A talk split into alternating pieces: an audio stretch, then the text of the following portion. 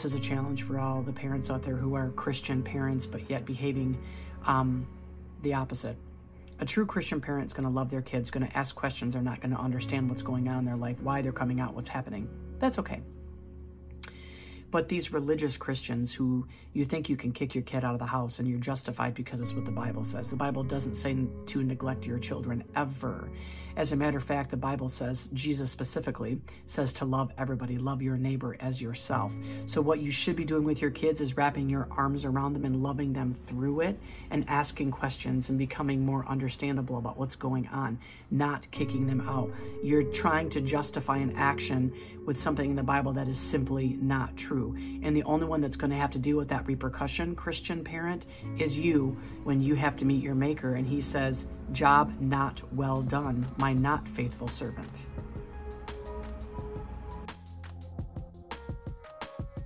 What's up, y'all? My name's Leticia, and you're listening to Confessions from the Closet, a podcast all about vulnerability and overcoming. It's time we get ourselves unstuck from these boxes and these closets that we've allowed ourselves to be trapped in.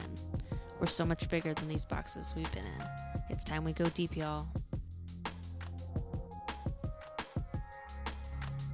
What's up, y'all? Welcome back to another week of Confessions from the Closet. I am so excited about this week's episode. I am joined by someone who I found on TikTok.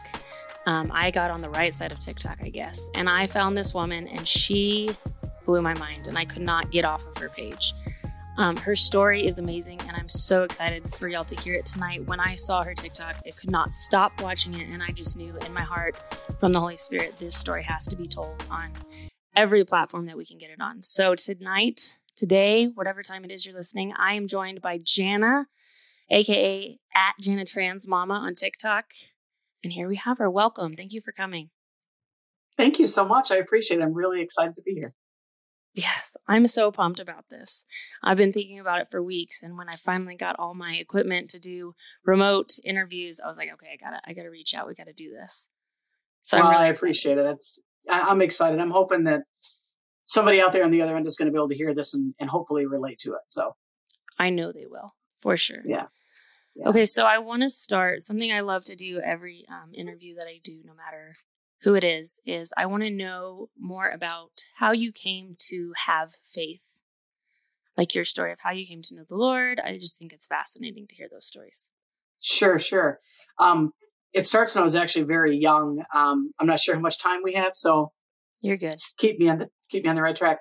Um, when I was very young, um, my older sister and I were walking home from school, and a car hit her and killed her in the middle of the road. And I had to run home and tell mom. And mm. that day has never been the same. And for a while, like we were, we were raised Catholic and nothing against Catholicism, put that out there, but it just wasn't for me. Everybody has their, their fit, right? And it wasn't mine, yeah. but, um, I couldn't understand why if God was such a great God, why would he take my sister and not take me too? Mm. Yeah. Why would he leave me behind to deal with this mess? Because after everything happened, um, my folks their their self medication was alcohol. And were they hmm. abusive alcoholics? Absolutely not. They were loving, they were good parents, but that was what their focus was. That's what their, you know. And um, looking back, I I don't know what I would do if if if my son died. I mm-hmm.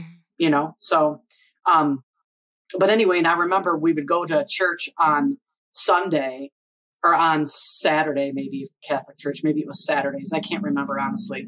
And then we'd go right to the graveyard right after and watch my mom leaning over the grave and just crying for it felt like hours. It was probably a half an hour, right? But when you're a kid, you think it's half of the afternoon. And I just kept thinking, I, huh, this just doesn't seem right. I don't know about this whole God thing. And this, this happened when I was eight years old. Wow. And at that point, I was like, mm. so I knew about God because my folks took me to church, but they were not in a relationship with Jesus. Mm-hmm. They were religious Catholic people. They weren't a relationship Catholic people, right? Yeah. So I didn't know anything about how to fall in love with Jesus or who he was or how to pray or to open up yourself to him and all this stuff. I just knew that we would go to church on Saturday or Sunday and mom and dad would drink and party the rest of the week. And it was, that's just the way life was. Mm-hmm. And then fast forward, um, graduated uh, high school and uh, started into college. And I met a couple of people I worked with. And they were Christians and they'd been Christians their whole lives. Parents were Christians, completely different upbringing. Mm-hmm. But there was something about them, something about them. And I don't know, I can't pinpoint it. Mm-hmm. It's not like they came out and said, I'm a Jesus follower. And if you don't quit saying the F bomb, you're going to hell. It was nothing like that. They yeah. just behaved in a Christian manner. Right. Mm-hmm. So we became friends. And I remember I went to a, a, bonfire, a youth group bonfire, and I'm thinking, all right, where's the beer? Like, let's do this, you know? And they're sitting around doing kumbaya with their ukuleles around this campfire. And I'm like, what the heck is going on? But then I was yeah. like, this is kind of cool because nobody's drinking and everybody's just having fun. And believe it or not, I'm not a big drinker. I never have been. Maybe it's because I got tired of seeing drunk people around me my whole life, whatever. Mm-hmm. So I was actually relieved. Yeah. Anyhow, um, fast forward, they were the ones that introduced me to Jesus. And um, I'll never forget going under that water and coming back up. Yeah. Um, December 13th of 1996, 6.30 p.m. on a Tuesday night. And it was me and my then husband and our pastor and a couple friends. And down we went. And that feeling of coming up out of that water, mm-hmm. I have never felt so clean and so whole and so fresh in my life. It was like I could take every bad thing about me on a whiteboard and it was like, this is Christ just erasing all of it. And I was just yeah. this shiny thing with no blemishes. So that's how I fell in love with Jesus. And as we all do, our, our uh, journeys, you know, sometimes we're stronger in our faith than others. And I mm-hmm. went through those times too, but I never lost faith. Yeah. I just didn't practice my faith as strongly as other times. Mm-hmm. I, that's an amazing story. You know, like I was trying oh, to keep it thanks, together. Yeah. Thank you for sharing. yeah, um, yeah. My wife and daughter just got baptized because my wife was raised Catholic and my mom was raised Catholic, and they both have gotcha. similar stories where it's just like all of a sudden you know there's sure. something different, and you just can't. yeah, away. and congratulations to your wife. Yeah, congratulations to her and your daughter because it's um and, and I knew something. And again, this is nothing against Catholics, but for me, that's mm-hmm. not where my heart belonged. And I knew that because as a young kid, I would see the father go down the aisle with his pole of all his stuff. And then he had the circus behind him and they were all, you know, I felt like it was this big play. Like, mm-hmm. and then they would say, Oh, you did something wrong. Go to confession, say five Hail Marys and you're saved. And I kept thinking, but then who's Jesus? If Jesus is the one, mm-hmm. and of course I was too young to understand the way, the truth, and the life. And the only way you get through him is, I didn't know that. I just yeah. knew if this Jesus is a person, then why am I going to St. Mary? Why am I doing rosary? I, why am I telling a mm. priest my sins when he can't get me to heaven? Like I knew at a young age, it just didn't compute for me. That's good. That's awesome. Yeah. That Nothing against Catholics. It's great because no, my aunt's a Catholic and I love her thing. and it's wonderful. It's wonderful. It just wasn't for me. Yeah. So something that I've heard you talk about before is you have a sister who's a lesbian. So I do. is that yes? So I want to mm-hmm. know mm-hmm. um, how before your story started happening, um, how did you feel about LGBT people and being Christian? Like, what were your? It's interesting. Before? Yeah. Um, it's a totally different perspective when your kid becomes part of the community. Okay, mm-hmm. so before my kid came out, before I was really figuring things out, at that point, I was like, "Do your thing. I don't care. Eh, whatever." Mm-hmm. But I knew, I thought I knew, that homosexuality was bad, and you know, it's way back in the Old Testament how men can't lay with man and it's, you mm-hmm. know, they're homosexuals. That's, we now know it's not that way. But when that's the only thing you're taught, that's all you know. And you assume everybody has the same teaching that you do. Right. Mm-hmm. So in my heart, I was like, ah, Maggie's not, um, she's not going to be saved and she's not going to go to heaven, but that's on her. And I wasn't really a strong, strong Christian at that point. So really, I was kind of lukewarm. Mm-hmm you know and so i didn't care my sister did and my sister came out to me when she was young she was probably 16 i think. Wow. no she was probably 20 but anyway she was young and she was really afraid to come out to me because i was a christian. I don't want you mm-hmm. to take my your kids away from me you know and i said i would never do that maggie. What you're doing is what you're doing. If you love my kids i don't care. And i had that so i never was against it. Mm-hmm. but i had a different perspective when my kid came out. Yeah so let's go into that story because that's really what made me just fall in love with you. Yeah. So, so t- let me tell me about Cody. Yeah, Cody is. Um, I have my box of Kleenex because I can guarantee you I'm going to be using this, just so you know. Because I can. I told the story on Instagram, and I cannot believe I didn't cry. I, I can't believe I didn't cry. Um, I, I have two kids. I have an older son as well. He's 23. His name is Noah. When we had him, we wanted biblical names um, because Noah's strong, and people told Noah that, "Oh, you'll never build an ark. You're too old. Why are you listening to you? You're crazy. The weather is fine, and that, well, all that stuff, right?" Mm-hmm. Noah persisted. He did what was right in the eyes of the Lord, and he persisted, and he did the mm-hmm. right thing, and God saved him and his family, and made this world a much better place, right? So we wanted to name him Noah. Cody came along. We had obviously a female birth name for Cody, which I'm not going to talk about right now because that's mm-hmm. not okay. But um, it was also a biblical name. Same kind of reason we wanted names from the Bible. So we knew that our kids, we wanted them to have as much of the Bible in them as we possibly could. Yeah. So um, my kids are young. We're going to church. We're doing all the things that you're supposed to do. You know, we're we're doing mm-hmm. the cookouts. We're doing the, the youth groups. We're doing all this stuff. Meanwhile, my marriage is crap, and I'm like, what am I going to do?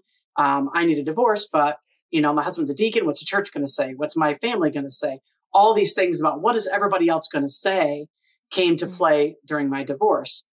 Fast forward to my kid coming out, same exact questions mm. came to me. Um, and it was that point that I started getting on TikTok, and I'm kind of jumping a little bit, but when I got on TikTok and started seeing some of these um, LGBTQ affirming churches and these pastors and these. My church is always, oh, you women can't be a pastor. Mm-hmm. So that's all I knew. Anyway, all these things, I really started questioning where was my Christianity? Mm-hmm. Where was it? Was it in some book? Like, and I love my Bible, and I'm not saying this, I love my Bible, trust me. Mm-hmm. But people take that Bible and they make it to where it fits their agenda and what they want. Mm-hmm. And I didn't realize I was that person. I was doing that. Yeah. And when this whole thing started happening, it reminded me of the divorce and all the questions I had about what is everybody else going to think. And luckily now I'm at a point where I don't care what any of y'all think. I care what my Jesus thinks. I don't care yes. what anybody thinks. I mm-hmm. know if I have peace, that is from the Lord because the devil cannot create peace. He cannot do it. Yeah. So if I have any peace about anything in my life, that is from God. Yes. Anyway, so um, yeah, so that's kind of that's where my Christianity was at at that point. Um, and it's really quite interesting how this whole thing works because Cody came out at 13, then presenting as as a female, um, came out as uh, lesbian slash mm-hmm. bi.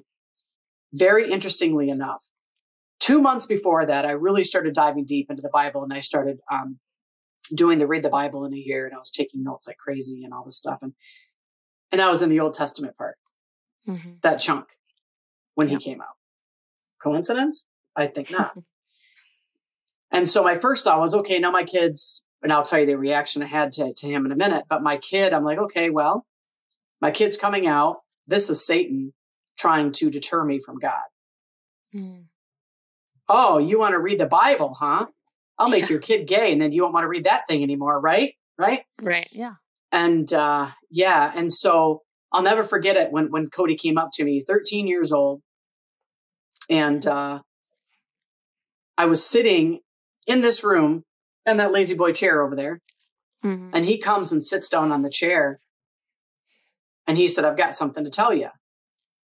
And I'm thinking, okay, did you fail another test? Did you, you know, whatever because mm-hmm. Cody's a very submissive, very at the time he's more outspoken now, but when mm-hmm. he's young, very timid, very meek, didn't people pleaser, didn't want to ruffle the feathers. He would take all the heat just to get through the day because that's mm-hmm. what he was doing at his dad's house with stepmom.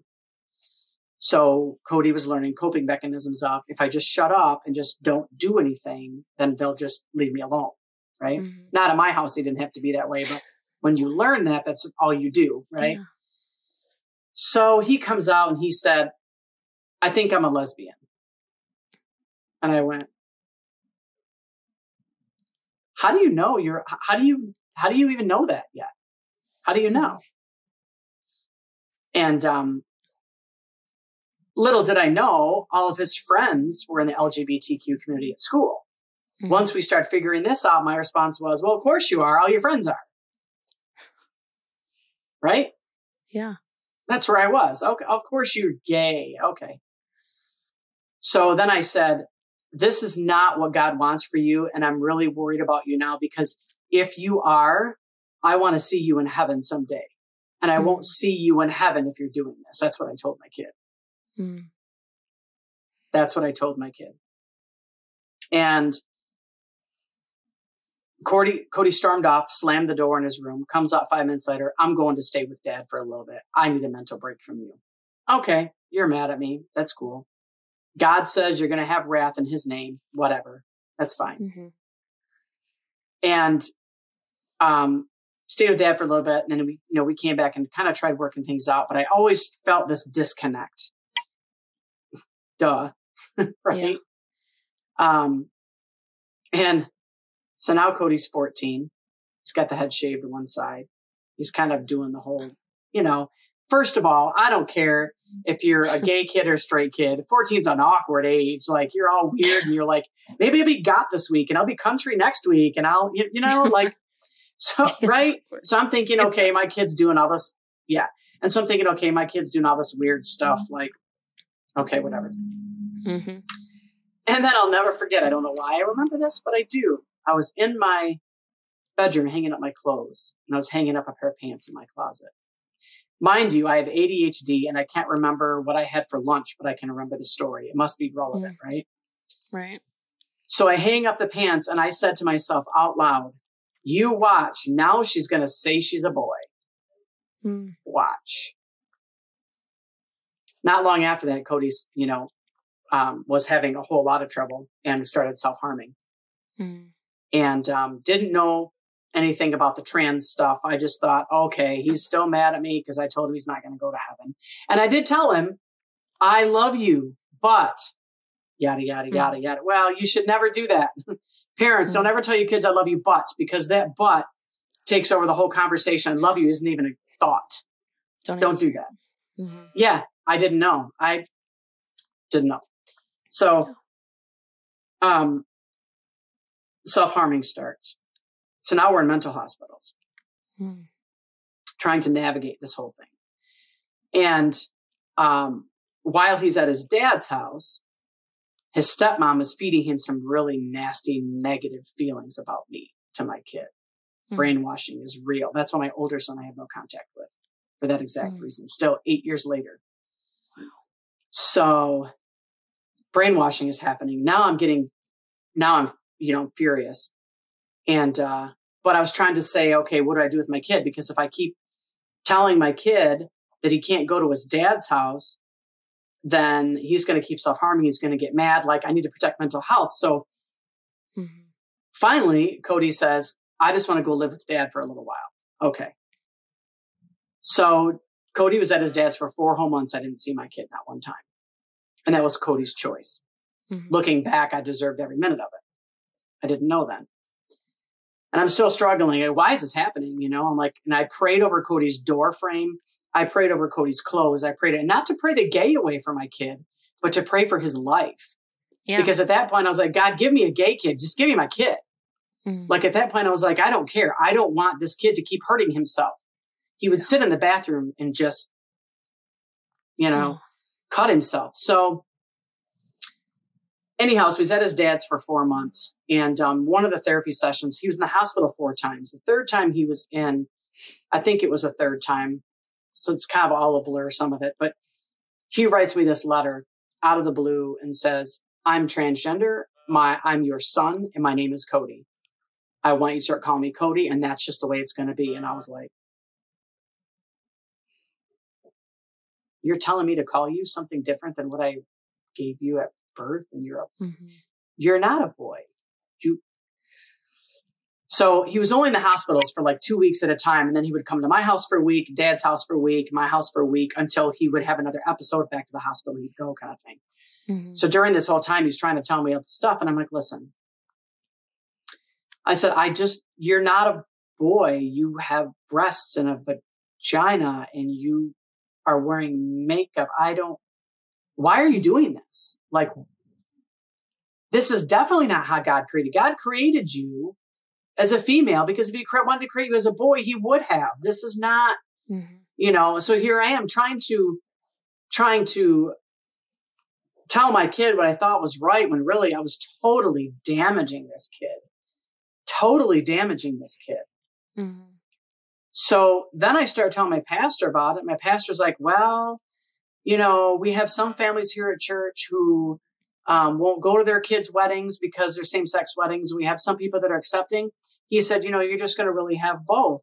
And it was that moment that I thought, Jesus would never do that. Mm-hmm.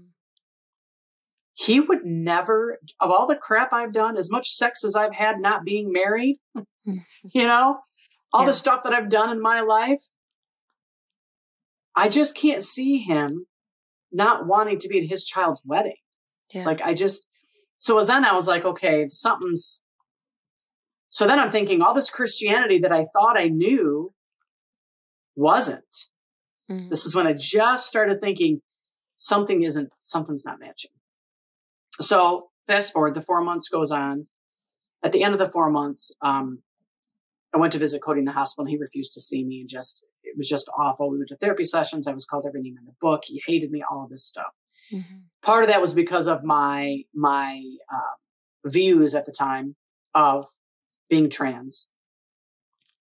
Partly of it was the brainwashing from his dad. It was just a whole multitude of different things. Long story short, I had to call the police to get my kid back because I knew if I didn't get my kid back and started figuring this out, mm-hmm. I'd never see him again because that's what happened to my oldest one. Yeah. And I'm not doing that again. So Cody was mad. And I looked at Cody and I said, listen, I'm going to keep fighting for you. And I wasn't using his name, wasn't doing pronouns yet. Right. Mm-hmm. But I knew I had to do something. So now I'm dating somebody and now we're engaged. We're both using the wrong pronouns, both using birth name with this kid. And shocker, he's at his dad's house for the week. And I get a call that he tried killing himself. Mm. And we've had three suicidal ideations, which for those that don't know what that means, it means you have the idea of suicide, you've thought about it, but you don't have a plan. You're not sticking with anything, but you're like, boy, I'd rather be dead. Maybe, right? Yeah. This was an attempt. So this is past mm-hmm. the ideation stage. Now we're at the point where I have to take the doorknobs off of all the doors. I have to make him sleep in my bed. I had alarms on each door so he wouldn't leave the house and just all these things. Little did I know every time I said she and called that kid the birth name, it just, ugh, mm. right in his heart, just deeper and deeper, but I didn't know. Mm-hmm. I thought it was a phase. You'll get over it. You don't know what you want, whatever. Mm-hmm. And um, driving to the hospital and waiting for an ambulance to pull up with your kid in it for wanting to end their life at the age of 15 was enough for me to say, what am I doing? Mm-hmm. What I'm doing is not working. Yeah. It's not working. Mm-hmm. So as soon as he's in the hospital, um, if you've ever heard of anybody experience this, when you're in a hospital situation, they have a nurse that just sits in the room the whole time because the kid's tried killing himself. They don't trust the kid, obviously. Mm-hmm. Um, they do it with adults as well. They just have somebody that's a sitter. They sit in their room just to kind of. So we had to wait for a bed to open at a hospital. So a bed opens, he goes to this hospital. Now I'm pacing my apartment, freaking out, crying, praying, yeah. God, what do I do? What do I do? And I never said, God, why did you do this? Why, God, why? I always said, what now? Mm-hmm. For some reason, I never, ever once, never once started to not believe in God. Never once did my yeah. faith falter. Never once, you know, and some people that happens and that's okay. That's part of the journey, but it didn't happen to me. But I was always like, what now? Okay, God, what do I do? What do I do? I don't know mm-hmm. what to do. What am I supposed to do? Prayed about it. Okay, God, I cannot do this by myself. I don't know what is going on with this kid, but I cannot do this by myself. What do I do? The phone rings. Good. It's the therapist at the hospital. We're talking. She says, You've got to start using he pronouns and you've got to start saying Cody. You have to. You have to do this. And I said, It's dumb. Hmm. Why would I do that? I'm encouraging this behavior. Why would I do that? This makes no sense. The therapist said, Being transgender is a real thing. Mm-hmm. And this kid, it's not a choice for your kid because if it was a choice, he wouldn't be doing this. He would do something else to piss you off for a hot minute. But this kid is cutting himself and trying to kill himself because of it. This is simply not a phase. I said, fine, I'll call him Cody. That, that's fine. Whatever. You know, whatever. So I go to pick him up in the hospital. He's obviously mad. He's not talking to me. He's got to be with me again. And he's threatening everybody that he's going to kill himself again if he's got to see me, all this stuff. Mm-hmm. So I just start using Cody. Then I start saying to myself, okay, he, him, Cody, he, him, Cody, son, Cody, son, he, him, like over and over and over mm-hmm. and over and over again. And as soon as that started happening, things got better really quick. Wow. Things got better really, really quick. And I remember when he first came out, I remember it was really interesting because I was telling you how it's a little different perspective when your family's gay versus your kid. Mm-hmm. So I have lots of friends that are gay. I'm not saying that as a ticket in. I know what's going on. I got friends that are gay. I don't mean it like that. I'm just yeah. saying I've been exposed to gay, lesbian people, LGBTQ people, my sister, my whole life. Like I've got lots of friends that are gay. Mm-hmm. I'm a sign language interpreter. Not every male interpreter is gay, and I don't mean it to sound like that, but more of them are than not. Wow. And so I have a lot of male interpreter friends who are gay, is my point. I have a yeah. lot of deaf males that are gay that I know. Like it's just a thing, like whatever. Mm-hmm. Minute my kid came out and people started knowing it, I was getting stuff sent to me in Facebook all day. Oh, here's this free hugs mom lady. And oh, here's this cool pride thing. And they were just, and I finally was like, stop, just mm. stop. And really, my feeling of the LGBTQ community at that time was you all took my kid. Mm, yeah. You all took my kid from me. You stole my daughter from me. All of you did. Mm-hmm. I never once told any of my gay friends that. I never once told my sister. Matter of fact, I don't think I've really told anybody. So this might be the first time people are hearing it. I think I said it on Instagram, that interview there. Yeah, you did. It's only two places I've ever said it. but that's how I felt. Yeah. You know? Um, then came time for Cody's uh, 15th birthday. 16th birthday, 15th. What do you want for your birthday? I want a binder. so I went to that G2CB, GC to B, whichever one it is. That it's a great we'll website. Link it. Yeah, yeah. I think it's GC2B. The letters GC and then 2 mm-hmm. and then B. So I pulled him up and I ordered one for his birthday, and you would have thought I gave that kid gold. Oh man. And it was another aha moment when he put that thing on because without being disrespectful, he was large chested. Mm-hmm. So when he put that binder on and he came out of his room, I just went mm-hmm. completely flat. Mm-hmm. And I hadn't seen him that happy in a long time. Wow. Because he was always shoulders are hunched. He's always doing this, you know. Mm-hmm. And so for him to just, and he was still doing that, but just not as much, you know. Mm-hmm. And um, I just started asking questions. Okay, so what is this whole non-binary thing? Can you say you're queer, but I can't? Like all these things that I just didn't know. Why can't I say the F word? Right? I just didn't, I don't know what I don't know. Mm-hmm. And that kid gave me more information at a very mature, respectable level that I had never heard in my life. That's amazing. And it was then that I was like, okay, then the first Pride celebration came along in 2018. So I'm going to Pride with my kid. And I'm like, this is, and I'm looking around. I'm like, there's men in dresses and there's butch lesbians and there's lipstick lesbians. And I, I was like, I don't even know what's going on right now. like, what yeah. is going on, you know? Um, but the one thing I took away from that, they're both at the Lansing Pride here in Michigan. The one thing I took away from that first Pride was everybody there was just happy. Mm-hmm. Everybody was saying hi and hugging people they didn't know. The streets were shut down. There was music. People were just being pleasant and happy and just, and so I knew, okay, this is kind of cool. I want to see more of this.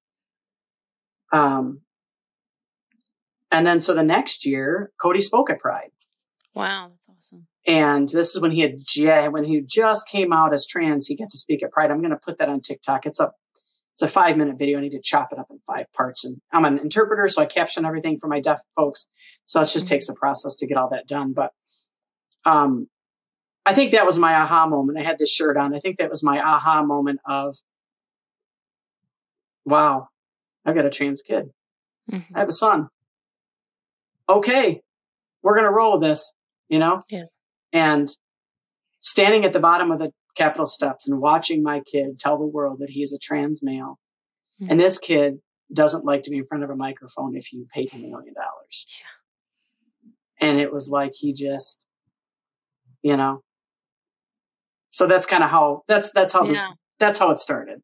If that wasn't that. too long of an answer. No, it was great. I love that. I just love that you shared all those details. Um, one thing when I interviewed my mom is one thing that we we talked about, and I talk about with a lot of people is as LGBT people, we also have to remember that our family and our friends have to come out as people who love mm-hmm. LGBT people. Um, I mean, yes. my best friend's a worship leader, and she's having to go through that with some other worship people that she works with in different states. And like, hey, y'all are coming to visit. Y'all are coming to my best friend's house, who's married to a woman who's also on our worship team. Um, and now she's having to have that conversation. And mm-hmm. I think we so often forget that y'all go through it in your own way too and it's yeah we do. and it's it is and it's our own journey. And i remember cody saying to me in the very beginning it's my story. Don't mm-hmm. tell people it's my story. And i said to him it's my story too. Mm-hmm. i have to digest this and he would just get angry when i wouldn't use the pronouns right away in his name. And i said but you got to remember something. You've had at least two years to think about this yeah. to come to figure out who you are. You need to give me some time Mm-hmm. You had your time. I don't need two years, but give me some time. Like, give me a yeah. minute, you know? And that's what a lot of, especially kids, don't understand. You know, you have to give moms and dads, families, friends, you have to give them grace. I'm not saying let them walk all over you. I'm not saying let them look at you and say, you are a joke. You are fake. This is ridiculous. Mm-hmm. I'm saying if you know that that person is trying to understand, mm-hmm. they're going to call you the wrong pronoun. They're going to call you the wrong name. They're going to, you know. Um, but if you know that where their heart is and they're trying, give them some grace. Yeah, for sure. Totally agree. Yeah. And I think it's harder. Yeah. I came out at 24 and wow. it was a totally different thing. I had my own apartment. I had a good job. I was in a different city. Um, but uh, kids are coming out younger, which is amazing. But they're still yeah. kids, and and they process different. And I mean, I'm raising two total, a ten year old and a two year old, and they're hitting boundaries right now. I got both yeah. ends of the spectrum with preteen boundaries and toddler boundaries. I'm like, okay. I don't um, miss that. Yeah, it's no joke. I'm tired. It is no um, joke. You're a Wonder Woman. That's all I gotta say. um, but you know, they just it's the same thing. Any advice that I could give my younger self is just remembering that it is a process, not just for you, it's mm-hmm. a process for your new friends. It's a process for the Christian friends who you have that are you're their first lesbian friend or whatever, you know. Um, even my yeah. friend, she was like, I don't want to offend you by telling you this. I'm like, no, I understand what you're going through. Come to me. Let me give sure. you some advice. It's hard. Sure. It's, especially and in the Christian world. It is. I was just going to say, it's really hard in the Christian world because um, I had a, a, couple of friends. Um, one of them actually was ones that first introduced me to Christ at that bonfire. It was one of them. Mm-hmm. And um, we're still friends today. And they, they've sent me an email, you know, message on Facebook, a private message and said, I'm just really worried about you that you're teaching your child to defy God is what I'm really worried about with mm-hmm. that. And back then I didn't know there was a mistranslation in the beginning. So I couldn't use that as, as part yeah. of my shield. Right. Mm-hmm. Um, all I replied back with is no, I'm teaching my kid that God's going to love you no matter what journey you're on in your life. Yeah. That's what people need to remember. You can take all Always. of the old, oh, it's translated pedophile, but really it's homosexuality. It's all these things. I'm a red letter Christian. For mm-hmm. those that don't know what that means, our Bible, if you look at the, it's called the New Testament, again, for those that don't understand the difference, is after Jesus dies and he's resurrected, everything is brand new. All those silly old laws about not being able to wear certain mm-hmm. fabrics and having to marry your brother to keep having babies and not being able to eat pigs and all these things, all these really weird yeah. things, all of that is null and void. Christ mm-hmm. came so we don't have to do that weird stuff anymore. Yeah. So I really don't care what the Old Testament says. I don't care. Yeah. Is it a good reference to have in the Bible? Yes. Am I saying not to read it? No. I'm actually going through the whole Bible. I'm halfway through it again. I love mm-hmm. it. I love to hear where the stories came from and David's bloodline, Jesus' blood. I love to hear all that stuff. And I'm really grateful and thankful for Christ because if it wasn't for him, we'd be living like that still, right? Yeah. So anyway, so I feel like and I know I still feel like I'm defending that that perspective of the Christian that I used to be, the closed-minded Christian. And let me tell you, I don't think I know for a fact. I know for a fact 90% of Christians are not transphobic. They're mm-hmm. ignorant. They just don't know. Mm-hmm. Right.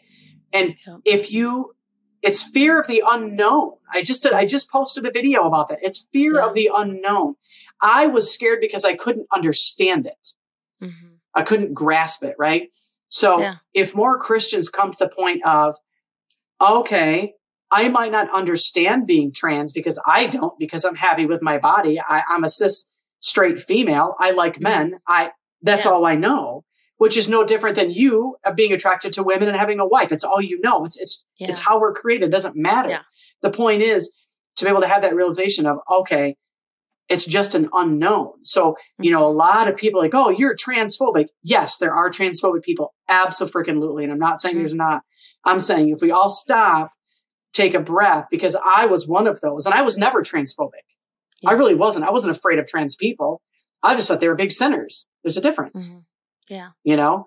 And so that's so I feel like still today I have to defend that. I have to defend my relationship with God because I have a gay kid that I actually love and support and mm-hmm. encourage to be who he wants to be.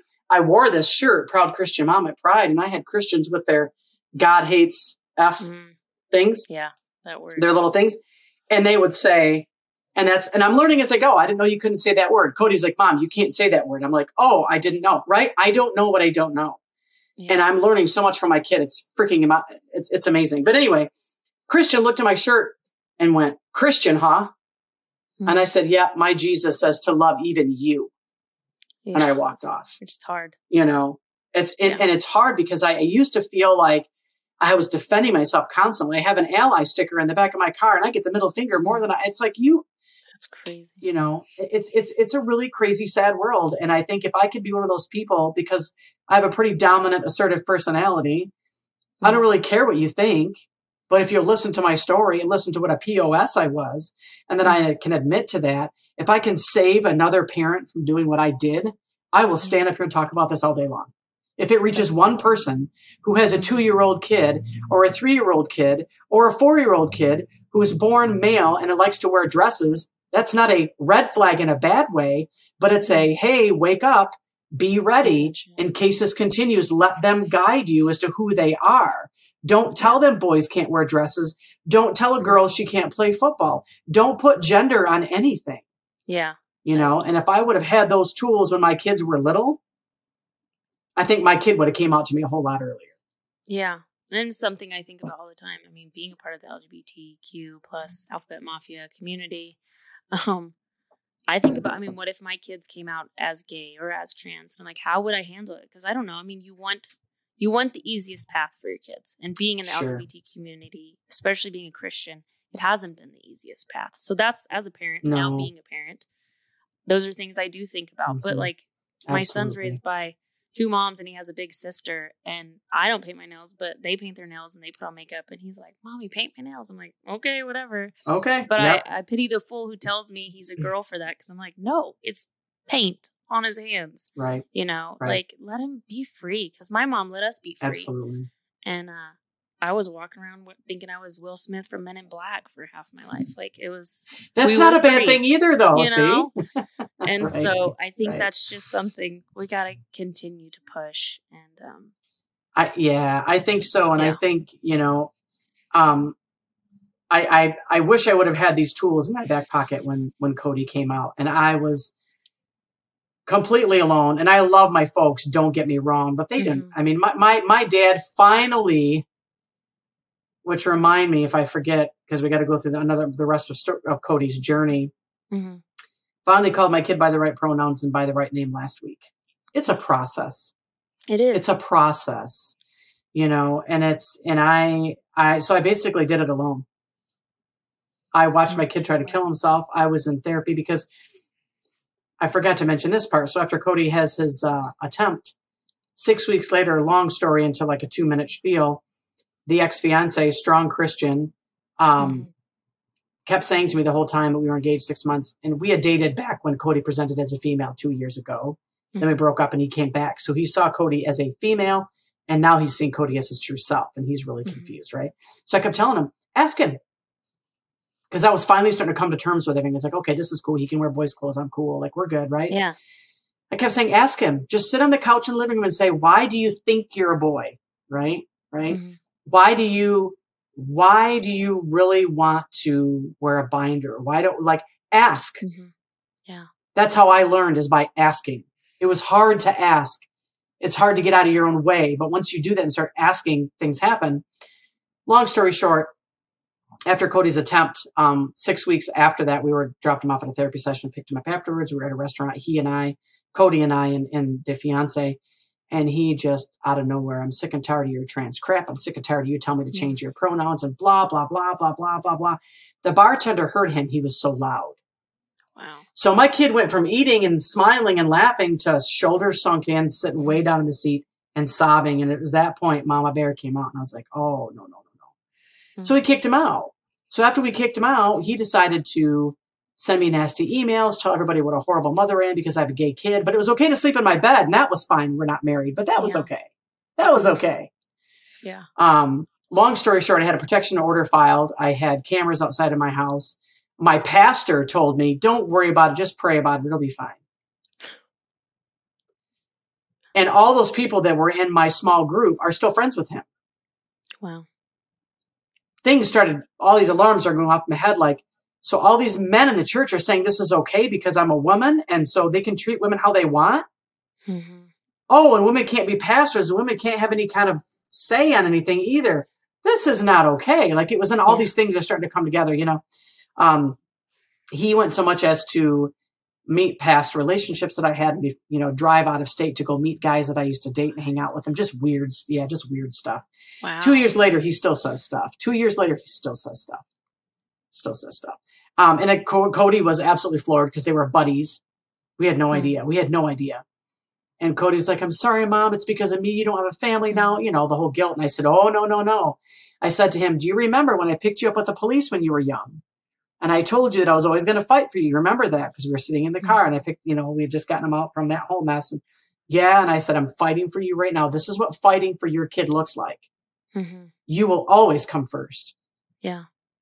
There's no, you know, and and I told him when he was 12 years old, before any of this stuff ever happened, and his stepmom was treating him horribly, I said, I want to let you know when you're at my house, I will never be with somebody that doesn't treat you as you should be treated.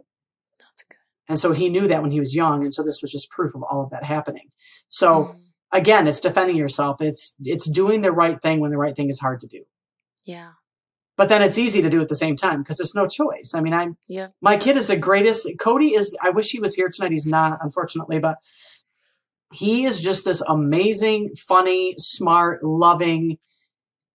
He is the most, he's the best thing that has ever happened to me in my life. And even in his worst moment, Mhm. I knew that wasn't really my kid. It was just a phase of not the trans part being a phase, but the Yeah. emotional stuff was just a season until we got things figured out, until I could give him that life jacket, until he could get above that water and go, okay, I'm good. You know, even through those times, he was still an amazing kid.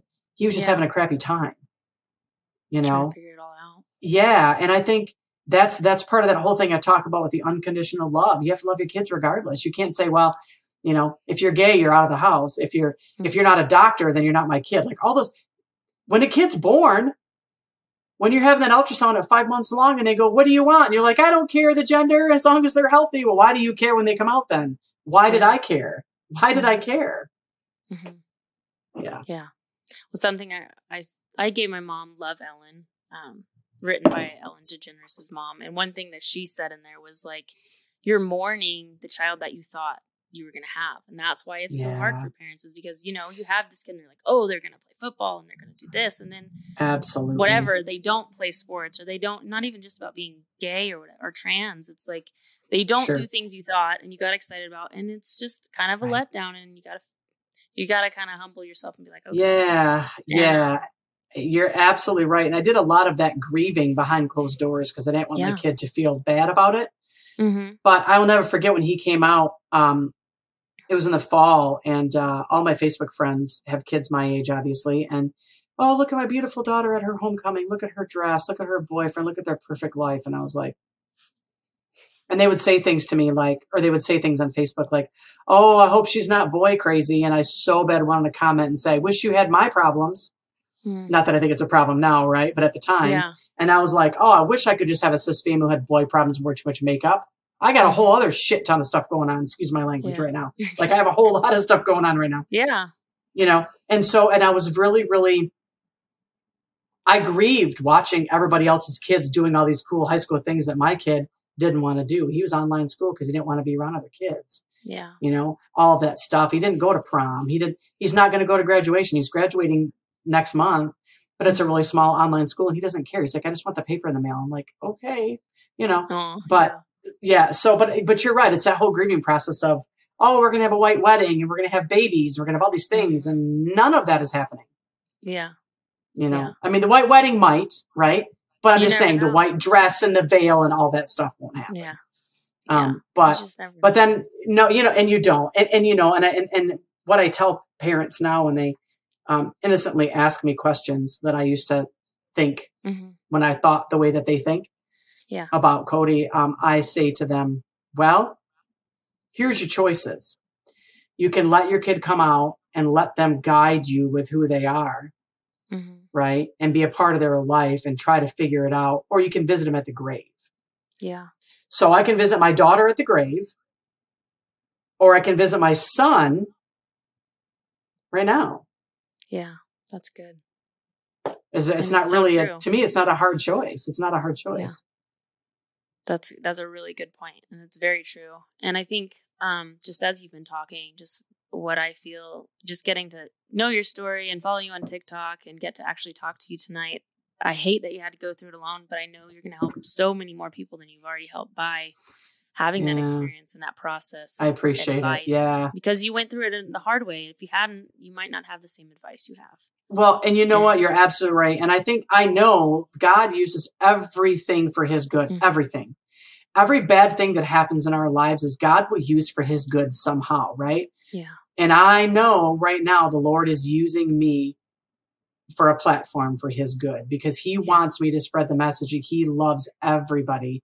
If you're gay, pan, you know, if you're just a guy that likes drag, if you're whatever, if you're married and you're a woman and you have a wife and kids, God still loves you. Like all these Yeah. things. And and I think that, you know, when I started TikTok, I posted a six part six video. It was like way back in like May of last year. I'd have to, it's way at the bottom of my videos, which take forever to get to now, but it was my story pretty much about how my kid came out and people started commenting back. And, and I wasn't trying to gain any kind of platform. I was just like, I'm um, not working because of COVID. I'm bored. Da, da, da, da, da, oh, this TikTok. Okay, we'll see what this is about. Yeah. I had a few followers and then I didn't really talk about it a whole lot because I was like, oh, I don't really know what I want TikTok to be. I'll just kind of see. Well, then I posted a video when Cody started testosterone, which is a whole nother journey. We can, depending how much time you have to get into that one. But, and I posted a TikTok thing and it's way down by now and towards it, you know, but um, the TikTok said, all right, trans people, um, my son came out as trans, born female, now as a male. All of a sudden he's got this beard overnight. And I said, which means I've got a son overnight. It's cool. However, I didn't have your average boy at 10 years old who starts this puberty process. So by the time he's 15, you're used to facial hair. He took Mhm. testosterone within four months. Boom, his voice was down. Adam's apple was out. He's got this. I'm yeah. like, so I'm like, what do I do? How do I handle this beard? 14,000 people like that. I mean, just, wow. and I wasn't even trying to gain followers. And I was like, okay. But then I start seeing the haters coming in, you know, you, you get all that Mhm. too. But, um, and ever since then, I'm like, okay, this is my platform. Well, now I have people message me on the daily, on the daily. Moms, my kid just came out at 12. What do I do? 13 year old kids.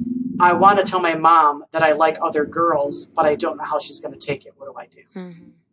I get at least 10 to 15 messages a day. And I'm not complaining. Anybody listening, keep them coming. Yeah. Because if I can save somebody's life, I'm going to do it. Yeah. Keep them coming. Keep them coming. Um, and so that's kind of how the whole TikTok thing started. And I thought, oh, TikTok is an app for young kids, but I'll tell you, the and and the things I'm learning from the trans community is absolutely, and I'm more focused on the trans part because it's my kid, right? But I'm also learning Yeah. so many things. Lesbian TikTok. Can I tell you how much I love lesbian TikTok right now? Yeah. I love lesbian freaking TikTok. I just It's I love the women on there. They're funny. Um I I freaking love it. And I did a video about that too. And I'm like, I'm getting all the I had 8,000 followers in a matter of 2 or 3 days. Like it was crazy. Yeah. And all these really gorgeous women. I'm very straight, but my goodness, if I see a pretty woman, I'm not that straight, I guess, right? I don't know. Whatever. I don't care. Whatever. I think we're all bisexual anyways. Come on Something. whatever. so, but then I get these really good looking men who would friend me too. So I did a funny TikTok about that. I'm like, um, okay, so now I'm getting all these, uh, my following went up like crazy. I'm getting all these gorgeous women and all these gorgeous men. And I'm like super excited because you're super hot, but you're all gay. Why do you have to be gay? Why? Like, you know, it was this Yeah. big funny, it was this running joke, you know? So I'm now friends with quite a few women on lesbian TikTok. It's, it's just Yeah. been a really cool, like, you know, this has opened up so many doors for me to tell my story, for me to love on people who don't have that kind of love, you know, and for me to lift people up who clearly need it. And especially for me, for the parents who just don't know what to do. Yeah. If I can be the light for that person, um, then I will be.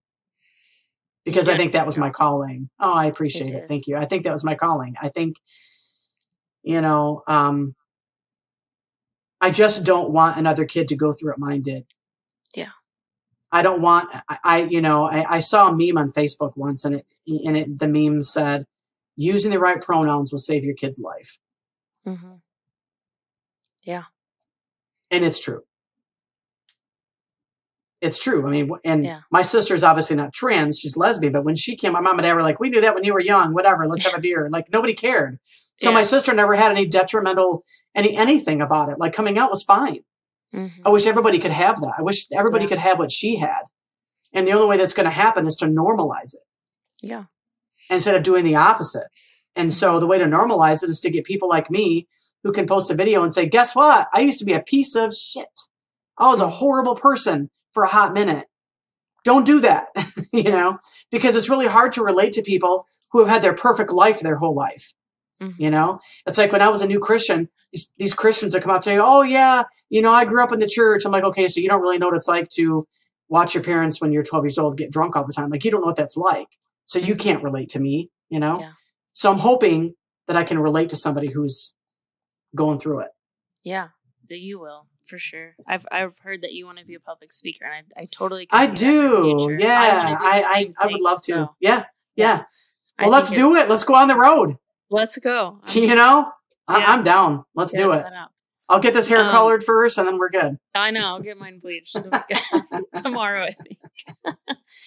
um, so something I do want to talk about, which is I think even more how you went even more viral on TikTok, was Cody's top surgery. And I want to know how that came about because I think it's Uh yeah. So um the realization came that my kid was actually transitioning to a male when when we went to the testosterone route. And I want to just Mhm. really quick Yeah, touch on please. that first.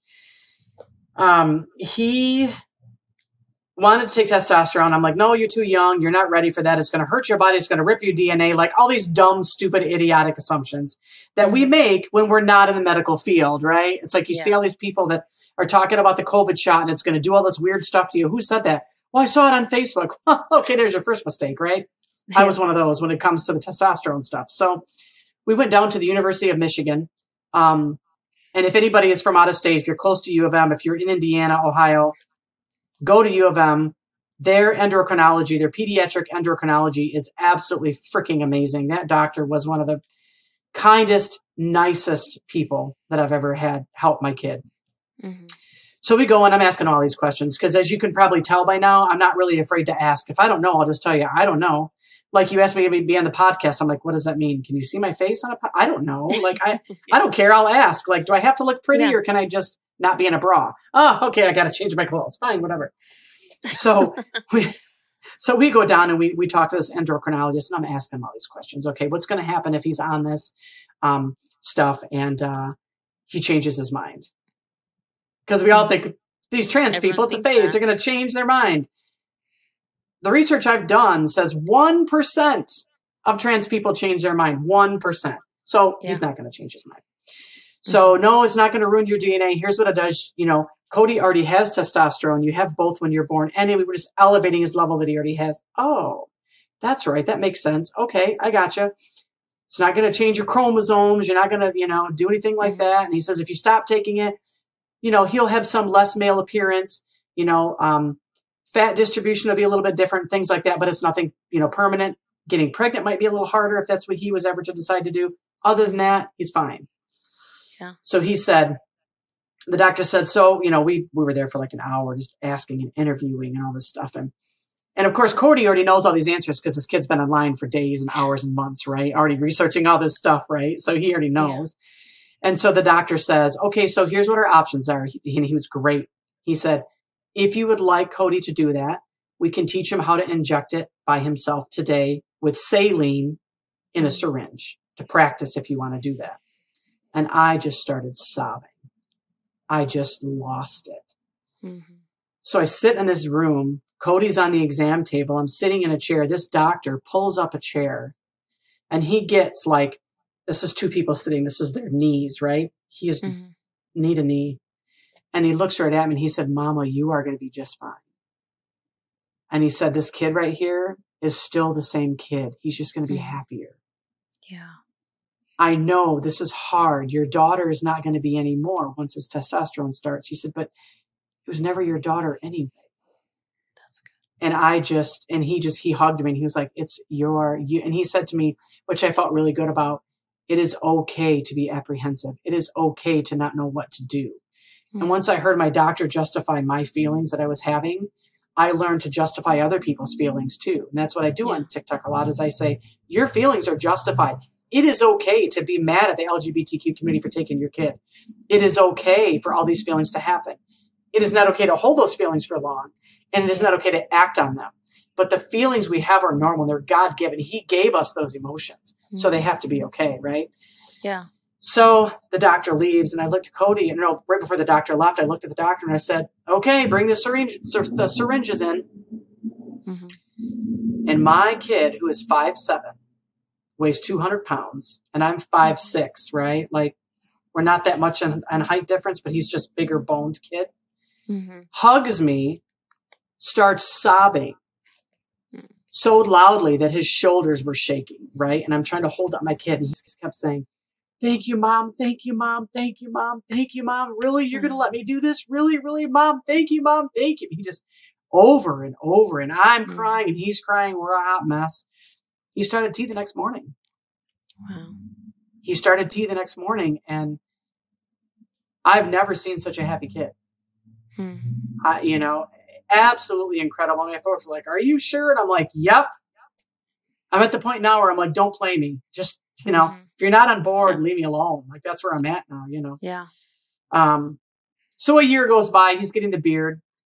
And even I'm starting to be like, okay, dude, you got to eat the teats because this is kind of weird. you know, Like, I'm just being honest. That's where I was, you know.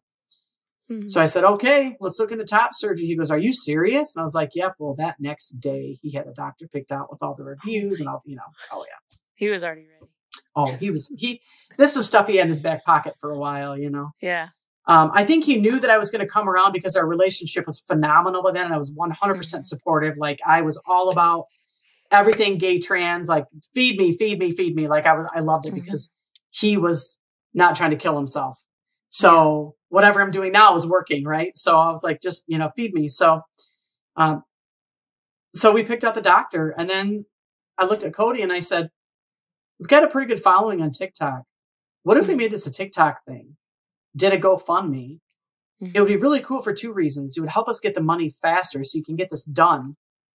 Second of all, we can reach more people who Mhm. may want to do the same thing or parents who can watch this again and, you know, do the same. And we raised $4,800. Like Wow. we started it in January and by April it was paid for. I, Wow. we had to come up with, I think it was a couple thousand or something, but not Mhm. much. I mean, I'm not complaining. It's, you know, yeah. That's um, amazing. Yeah, so the day came to uh we drove to Cleveland, Ohio, which is four hours from Lansing, because the Dr. Medali down there at um, Cleveland Plastic Surgery is Mhm. absolutely phenomenal. He did a Mhm. just a phenomenal job. And I've got all these thoughts going on in my head, and how you think you're going to react to a situation and how you really react are two different things, mm-hmm. right? Yeah. So I'm thinking, oh, it's fine. We're going to be fine. Oh, I was a hot mess. Mm. Luckily, we did it before he was 18 so that I could be in the room with him because I knew if he did when he was over 18, I couldn't go in because of COVID. Yeah. So I'm like, we're doing this before you're 18 because I want to be in that room. Um, so we get in there, and the most humiliating part for him was when this plastic surgeon came in. I left the room and they had to draw everything, mark everything. And yeah. Cody had to be very vulnerable and he already doesn't like mm-hmm. his body anyway, right? So, but they, he did all the markings and um, we hung out for a little bit and then it was time to go. And before I could even say goodbye, they whisked him off and I just mm-hmm. videotaped him going down the hallway. And I was like, and I told people on TikTok, TikTok, okay, you guys, I'm going live as soon as I can for an hour and a half because I have got to have somebody keep me occupied. Yeah. I, I've got to have somebody. And I went through so many of those lifesaver wintergreen mints, one after another on live. and a couple people were like, How many are you going to have? I'm like, I don't know. I'm just, I don't know. My kids are getting operated on. I don't know. Like, you know, I was all flipping out. Everything. Yeah. It was just so I'm in the middle of my TikTok live and I get this phone call from Cleveland, Ohio that comes up on my phone. So I answer it. My live is paused. Mm-hmm. It's the doctor. He said, Everything went great. Surgery's done. He's in recovery give you about another hour and they'll call you and let you come and see him. And I was like, thank you so much. And I got back on that TikTok live and I just started sobbing. And I said, oh, and I said, he did it. He's done. Mm. He did it. He doesn't have to do anything anymore. He's all done.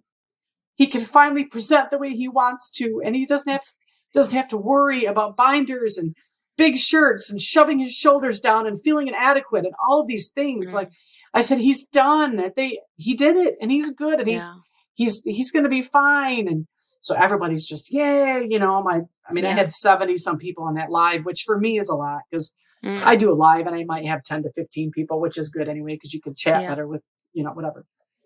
But so then I go in and he's wheeled out, and and uh, they already had the the chest compression vest on him. You know, they put that on when he's under. And just seeing that, he was so flat. wow just and he never had pain really. That's good. You know, we went to uh, Panera afterwards and had something to eat and went back to the hotel because we stayed overnight just to be safe, just to make sure there's no complications. Mm-hmm. Um, and he came, you know, we, we, did fine. He did. I mean, we had the drains. We had to empty the drains out and do all that, you know, stuff. Mm-hmm. Um, and then five days later, we went back to uh, do the chest reveal, and that was that was like that was the big mm-hmm. moment for him. I, I don't know what that would feel like. And I would, you know, I, uh, if you ever want to interview him on your show, I'm sure, you know, to, he would, yeah. he would be all about that. Um, I usually don't speak for my kid, obviously, because I really try to respect his boundaries and where he's yeah. at in his life. But I think that would be really cool for him to do. But um, I remember going in. We drove all the way. We drove four hours down just for that appointment, and drove four hours back home. And mm-hmm we got down there and I thought they were just going to take the tubes out because I thought it's only five days after surgery. There's no way they're going to do any kind of anything yet. It's just mm-hmm. too early, right? So we go in. He's the only one in the whole office. The uh, nurse practitioner is amazing. And um, we sit at the table and I said, All right, so what's going to happen? Are we just going to take these drains off?" She's like, Oh, no, we're taking everything off. And I was like, Oh, well, let me videotape this. And that's what you saw on the TikTok was this, mm-hmm. you know, it was a six minute video that I chopped up into a minute long to get all the important parts in it. Yeah. Um, I did it for two reasons. I wanted to TikTok it because everybody's following our story. Mm-hmm. Second of all, I didn't want to forget any instructions. I played that video like two weeks in a row. Listen, okay, when are you supposed to take the bandages off? When do we use this bacitracin? How do those yeah. nipple nipple grafts work again? Like all this stuff, you know. And I'm glad I recorded it. So parents out there, record it. Yeah. because yeah. you're not going to be in your right mind, and you always have it. but um, that moment of her taking that off it was like uh, like she she took the velcro off the sides and pulled the top open. And he had this thick foam covering all of it right? So i couldn't see anything yet. The minute she took that off the side and i saw the intricate amazing beautiful work that doctor did to make my son a man mm-hmm. i completely lost my I, I lost it and I've got this mask on and I'm trying to record. And I just kept saying, and I listened to myself and I'm like, oh my gosh, that was a hot mess. But I kept saying, look at you. Oh. Look at you. Look at you. Look at you. Mhm. I was so overwhelmed looking at that kid's chest. This is all he's ever wanted ever since probably he's been 10 years old or Mhm. earlier, but I'm saying the chest part. Like, Yeah. you know, you start developing breast at what, 11, 12? hmm It was probably then that he was probably like, this is not cool, you know? Yeah. Um, and just, and then he laid there and he looked down and he went, wow. Mm. And then he looked up and the nurse had a mirror. If you've seen the video, I'm sure. Mhm. And she was showing him what it looked like. And he just went, wow. And you know what the nurse said? You look amazing. That's amazing. How many times has my kid been told he looks amazing like that? Never. hmm And for someone to be affirming to him in that way is Yeah. huge. That's a big deal.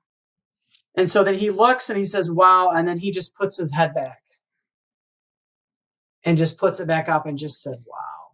Like, Wow. wow. And I'm just, and I just kept saying, look at you, look at you. You are, wow. Like, I, I didn't know what to say. Mhm. And the whole drive home, I just kept saying, wow. Cody, you look like your older brother. You laying on that bed like that, you look just like your brother Yeah.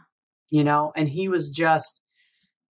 And when I recorded him on the way out, when we got done with the doctors, I said, "Let me get you on video. I'm going to ask you a couple questions." He's like, "Okay." So I asked him, and I said, "How does it feel?" And he's like, "Normal, Mm. normal." He said, "I finally feel like, I finally feel good, or I finally feel like I'm right for the first time, or something like that." Yeah. And uh, yeah, I I don't even know. It was the most overwhelming feeling hmm ever, and I and I think five years ago I would have never thought where I'd be now. You know, Right. I thought I'd be Yeah. raising this daughter and she'd be boy crazy and be talking about push up bras, and we're clearly not. Yeah. And and I'm good with that. Like I'm finally at a point where I'm just so good with his choice of transition. I'm not saying he chose to be trans, but some people choose to not transition, and that's okay Mhm. too. But for him, it was his choice to transition, and I'm so glad he did because he is just he's got a wonderful girlfriend who knew him back in mental hospital days, presenting as a Mhm. female still, right?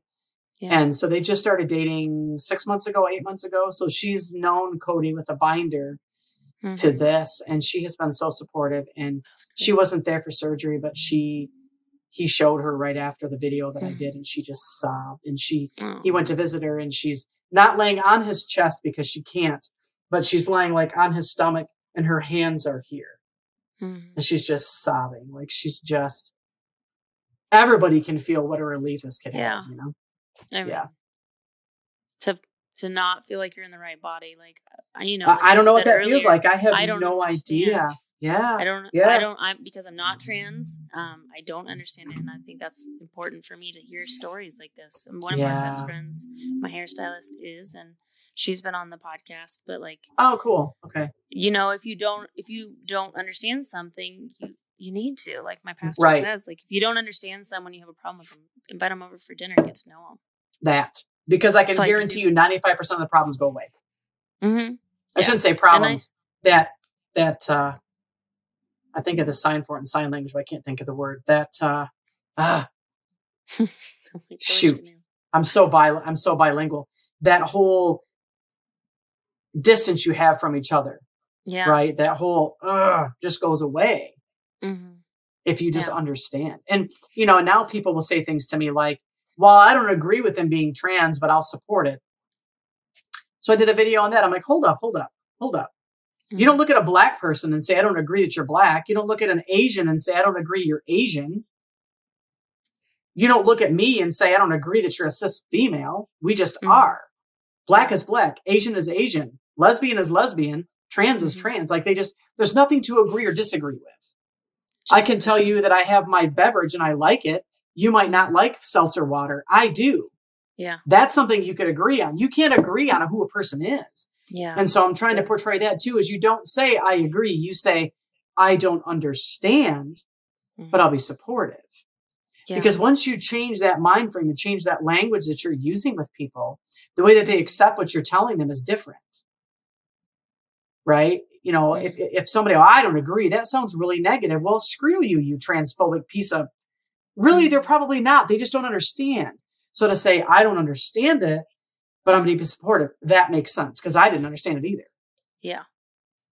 Yeah. So once we can get past that, you know, the whole agreeing versus understanding part, it makes a huge difference. And that's, that's with anybody in, in the LGBTQ community. That's with, you know, when my, when my sister came out, when you came out, I, it's mm-hmm. not that I would ever say, I don't agree you're a lesbian. Um, you just are. Yeah. I don't understand what it's like to be a lesbian. Well, I kind of do because there's some pretty hot women out there. But I'm te- I'm telling you, I'm, all I gotta say. I'm telling you, it's a, it's a thing. And I wear Birkenstocks and I'm getting a Subaru. So all my lesbian friends are like, mm-hmm. yeah, we're going through all that right now too. It's quite funny. But you know, but really like, but, but just because you don't understand it doesn't mean you can't support it ask and questions. be an ally. And yeah, absolutely.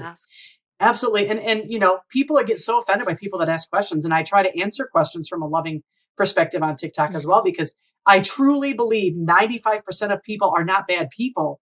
They just don't know how to ask a question in the right way. And you don't know what you don't know.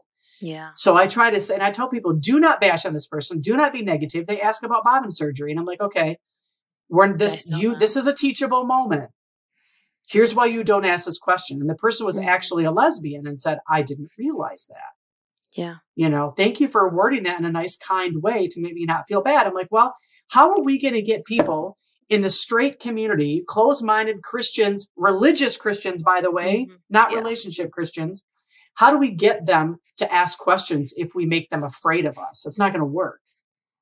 So let's yeah. come from a loving perspective and say, I'll answer any question you have, you know, and answer it from a loving perspective. And they go, Oh, you know, yeah. it's about building that bridge between two different worlds. You know, how do we do that with love and kindness? And there's no other way to totally. do that yeah. so good that's always been our motto is even when we got into our church like we had to be patient with the process of everything and now i am on the worship team almost every week and, that's awesome but it was that's being awesome. patient because they also have people and people left um, but we did it through just like this is us come to our house, like get to know us, and then tell me how yeah. you feel after. Like you're gonna leave right. different because we are loving and we are kind, and yeah. not to sound cocky, but we know who we are. Like Jesus is the center of our marriage, and our children Absolutely. know Him, and mm-hmm. you'll see it. I always say it's by the fruit that they bear, and my children yep. are proof of that. And that's and um, it's interesting that you say that because I, then that's just it. You know, I mean, a tree can bear a lot of fruit mm-hmm. if it's watered you know yeah. and that whole process is is jesus. He's got to be in that whole process. And my kid doesn't believe at all in god at all and that's a struggle. And i want to clarify it's not a struggle because my kid is not only trans trans but he's also bi. So it has nothing to do with either one of those things. It's because yeah. he doesn't want to have anything to do with jesus because of people like me that i used to be. We turn people hard. off. Yeah. I wouldn't want to know jesus either if someone told me i was going to hell for loving somebody that but wait a minute i'm a good person doesn't yeah. God create love? Why can't I love another woman? Or why can't I, if I'm a man, why can't I love another man? Well, I don't want to do that Christian stuff then. I don't yeah. blame them. Mm-hmm. I don't blame them. So now I'm trying to find an affirming church near the Lansing area, not mm-hmm. to bring my kid to because he's on his own journey. Right. Yeah. And so I want him to see Christ through me. And this is what I've told my kid ever since everything happened. God doesn't make junk. I tell him that all the time. Yeah. God doesn't make junk. And I make sure and tell him every time we have extra money for that surgery, I said to him, God gave me extra hours, kiddo, so we could get the surgery done. Mm-hmm. You know, hmm. God gave us his food. God gave us, God, you know, I, I, because I strongly think that if it wasn't for God, we wouldn't have what we have. And hmm. God doesn't destroy beautiful things he creates. He just doesn't. Yeah. He doesn't. That's good. You know, and I think the more people that can see that you can be gay you can be a lesbian, you can be pansexual, asexual, you can be non binary, mm-hmm. you can be trans, you can be a Christian mom with a gay kid, a trans kid, and still be loved by Jesus. Yes. Once people understand that, that's how we win people to heaven. Mm-hmm. That's how we win people to the kingdom is that. It's not yeah. telling them that what they're doing is wrong and being closed minded. It's about somebody telling me, Jana, Hey, did you ever hear about that movie 1946? No, I haven't. It's about being open minded to say, what is that about? I've been doing some research.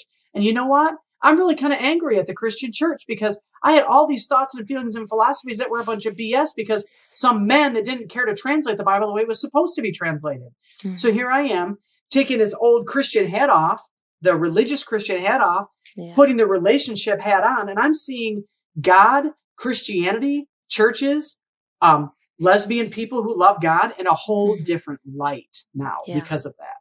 And I'm really mad at the people who let me believe that what I thought was right was wrong. Like I'm Mhm. so I'm really dealing with that, not really Yeah. anger, but that that animosity, that struggle of wow, you know. So I'm relearning my relationship with Yeah. Jesus all over again.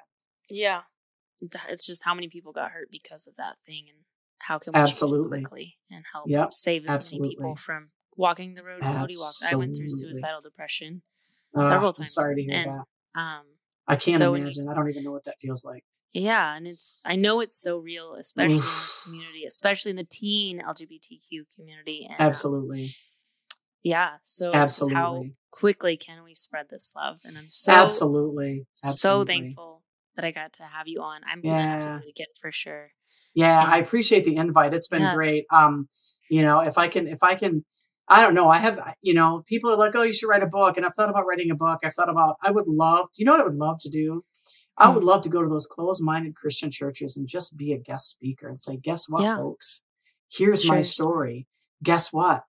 I'm still saved. hmm My Jesus died for me, and He still loves me, even though I have a gay kid." hmm You know, God isn't going to love my kid any less. And don't shun your kids and make them feel bad for the choices, not a choice, from the journey of their life. Because when you make them feel bad and shun them and kick them out, that's not what Jesus would do. He would never kick anybody out of his life. Never, Yeah. never, never would he do that. Never would he do that. I mean, I have kids that message me in the daily, but one of them said, I lived in my car for three years because my parents kicked me out. Wow. I sold myself so that I could eat Mm, until I was old enough to go to college and make something out of myself. yeah. And it's But that's okay because you're a Christian. That's not a Christian. Mm-mm. That's a religious Christian. And a religious Christian looks at what are the people in the church going to say? Like I used to think, What are they gonna what think? is my dad going to do? Um, oh, but the Bible says this, which it doesn't, but I'm going to say it does. Mhm. That's all religion. Religion is rules that you follow Yeah. because you might look bad for a person. But is that Hmm. person getting you to heaven? Not at all. So the relationship part comes in and I say, okay, God, I need to know you on my level. Mhm. Tell me, guide me, put people, and I pray, and I ask God this every day. One of my prayers when I wake up in the morning is thank you so much for the sun. Thank you for my ability to work and my ability to be a half marathon runner and a cross country bicyclist. Thank you for my ability to move my body. Mhm. But most importantly, I ask, Lord, that you put somebody in my path today who needs to hear about you in some fashion. And also put someone in the path that I need to hear about you from them. Mhm. And I ask God to rearrange that every day, you know, to keep it real because otherwise you you get lost in the world and the day just goes by and you're like, Yeah. you know, I could go on and on about that. So I'd like to be a motivational speaker for that reason, but You'll be great at it. who You knows? a great job. I'm, I mean, appreciate it. you Thank you. answered questions that I had written down, and I love it when I get to talk to someone. I'm like, man, you made my job so easy. oh, I Um, appreciate it. Thank you. So we'll definitely have to have you on again. I would love to have Cody on. if that's something Yeah, he's interested abs- in, oh just to hear yeah, I would side. Think so. I would Um, love to hear his side too because he knows how bad I feel about it. Mm-hmm. and he knows that I know what I did was wrong. Mm-hmm. But I don't think we've honestly ever had that. I'm really sorry that I shit on you. I'm really sorry about that. And I've never had him Mhm. say, It's okay, mom. Like we've never had that conversation. Yeah. I think just because we just, it's kind of insinuated, but yeah. I think it needs to be heard. And I would love to hear, you know, his side of things and not be standing watching, yeah. but at some point being able to look at YouTube later and pull it up and watch it and go, Yeah. wow, because people need to connect with him on that level too. Yeah. I think it's Yeah. an amazing story to also just to have a supportive mom who that Yeah. doesn't happen all the time. Very rarely. I know it happen. hurts my heart so bad. It does. It hurts my heart every day. And I, Mhm. uh, I just, like, you know, somebody asked what you would do if you had a lot of money or something. And I said, well, Mhm. I would get a bus or an airplane or something big and just pick up every single LGBTQ kid who's shunned by their fam- family and just keep them all. Like I would just, Mhm. you know, I did it to my kid for a hot second. I can't imagine doing it for their whole life. I, I, Yeah. I don't know. Can't do it. Yeah. Well, you're amazing. and Oh, we'll definitely do this you. again. Thank Yeah, you so sure. much. Um, yes, thank you for having me. don't hang I up. really appreciate it. Okay. So don't hang up. I'm just going to do Got my it. quick outro real quick. Sure. Um, you guys, thank you so much for listening today. I hope you were as blessed as I was. Um, if you aren't following Jana on TikTok yet, it's at Jana Trans Mama. I will put it in the comment section of the video and on Apple Podcasts. Um, thank you so much for watching. And as always, have a great one.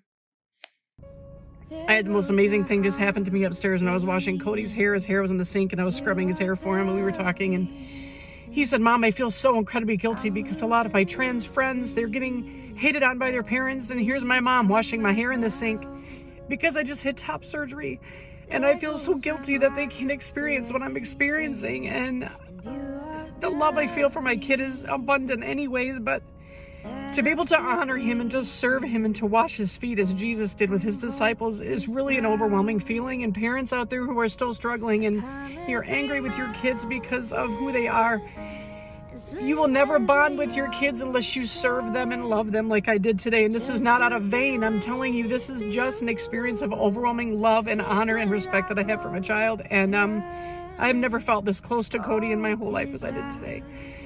So, parents, if you're watching this, please love your kids because they need you. Hey guys, thanks for listening to my mom's podcast. Be sure to hit that subscribe button, turn on the notifications, and give this video a big thumbs up. Also, thanks for your comments and your feedback. Hey guys, thanks. hey guys, thanks for listening to my podcast.